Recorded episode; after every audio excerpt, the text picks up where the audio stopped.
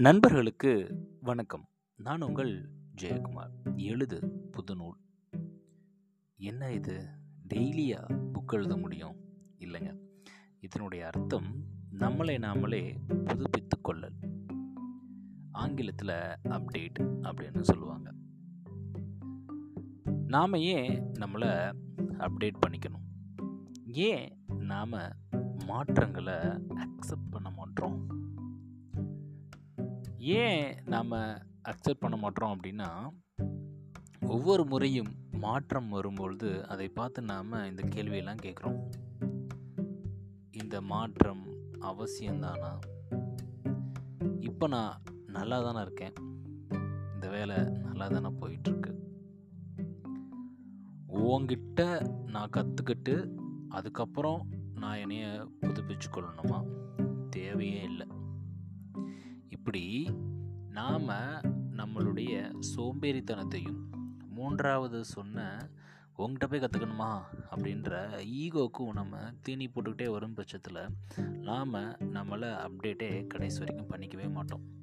நம்ம எல்லாத்துக்குமே தெரியும் நிறைய நிறுவனங்கள் ஓஹோன்னு இருந்த நிறுவனங்கள் கூட இப்போ இல்லை. காரணம் அவங்க அவங்கள அப்டேட் பண்ணிக்கல. உதாரணத்துக்கு சொல்லணும் அப்படின்னா நோக்கியா கோடாக் கம்பெனி இவங்க எல்லாருமே பார்த்திங்கன்னா அவங்கள அவங்க அப்டேட் பண்ணிக்கல. ஆனால் மக்கள் அப்டேட் ஆகிட்டே தான் வராங்க. எங்கே அப்டேட் அதிகமாக இருக்கோ அந்த ப்ராடக்ட் தான் இப்போ கூட சந்தையில் விற்பனையில் நம்பர் ஒன்றா இருக்குது அப்போ நாமளும் நம்மளை அப்டேட் பண்ணிக்கணும் அப்படின்றது ரொம்ப ரொம்ப முக்கியம். சரி ஒருவேளை அப்டேட் பண்ணலைன்னா என்ன ஆகும்? பண்ணால் என்ன ஆகும்? அப்டேட் பண்ணுற பட்சத்தில் நம்மளுக்கு நடக்கக்கூடிய மாற்றம் நம்மளுக்கு ரொம்ப இனிப்பாக இருக்கும். ஏன் அப்படின்னா நாம் அப்டேட் பண்ணிட்டோம். அதன் மூலமாக நம்ம கிடைக்கப்பெறக்கூடிய பலன் நம்மளுக்கு கிடைக்கும். ஒருவேளை அப்டேட் ஆகலை அப்படின்னா மாற்றம் நம்ம மேலே திணிக்கப்படும். ஸோ நாம் மாறியே ஆகணும். பத்து வருஷத்துக்கு முன்னாடிலாம் நிறைய பேர் சொன்னாங்க ஃபோன்லாம் தேவையே இல்லை. ஃபோன்லாம் ஆடம்பரம் அப்படின்னு சொல்லிட்டு. இப்போது ஃபோன் அப்படின்றது அத்தியாவசியமாக மாறிடுச்சு. எல்லார் கையிலையும் செல்ஃபோன் ஏன்? ஈவன் யாரெல்லாம் தன்னுடைய பிள்ளைகளை பார்த்து திட்டினாங்களோ எப்போ பார்த்தாலும் ஃபோனில் இருக்க அப்படின்னு சொல்லி திட்டினாங்களோ அந்த பெற்றோர்கள்லாம் இப்போது முழு நேரமும் ஃபோனும் கையுமாக தான் இருக்காங்க ஸோ புதுப்பித்து கொள்ளல் அப்படின்றது ரொம்ப ரொம்ப அவசியங்க.